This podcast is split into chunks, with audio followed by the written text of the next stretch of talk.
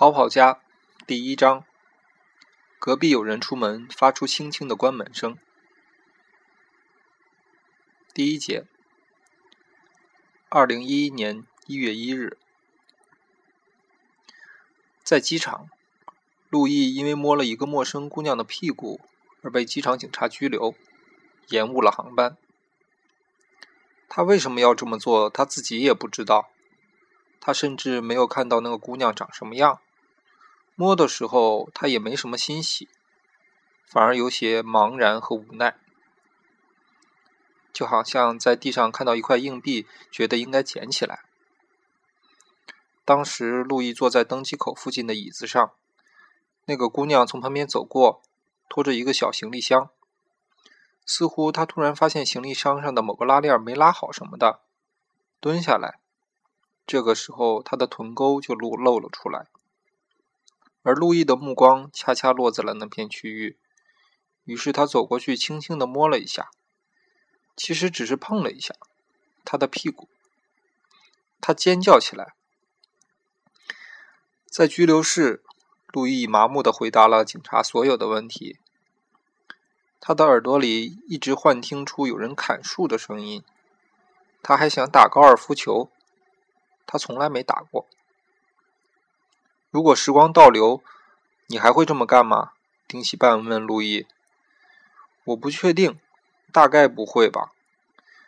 我又不是真的想摸它。路易认真的思考了这个问题。看到内裤了吗？当然。什么颜色的？粉红色。会不会因为这个呀？我不知道。应该不是吧。你知道吗？我等了你五个小时啊！丁西班说。你当时在干什么呢？路易说。在肯德基折纸飞机。麦当劳女服务员的制服要比肯德基的好看。嗯，粉红色的。咖啡也好多了。但如果我在麦当劳折纸飞机，它就不押韵了。你可以在麦当劳慢慢变老。我当时在那家肯德基做了个统计，那五个小时里，有十二个人来肯德基不是为了吃东西，而仅仅是来嘘嘘，有三个是女的。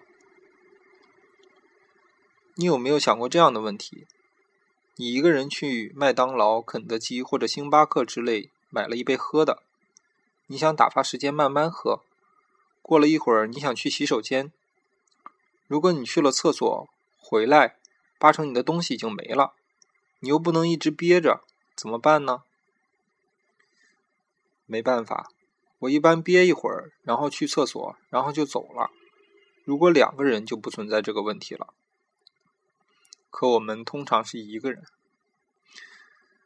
我有一次在星巴克遇到这种情况，我实在舍不得那半杯咖啡，就叫邻座的一个女孩帮我看一下。别让服务员收走！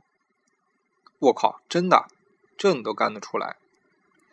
难道比你在机场里摸陌生女人的屁股更需要勇气吗？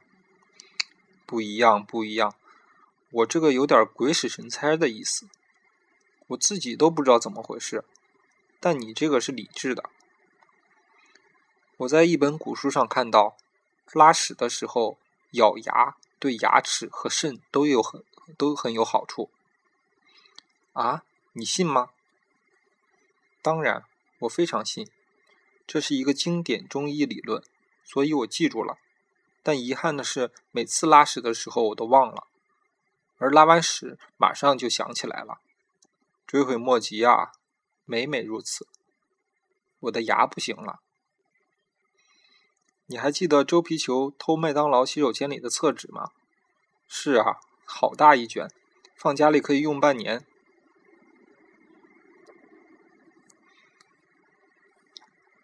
第二节，二零一一年一月二日，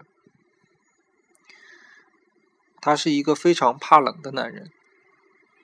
北京的风大的要死，足以吹，足以吹掉一匹得了奖的马的屁股。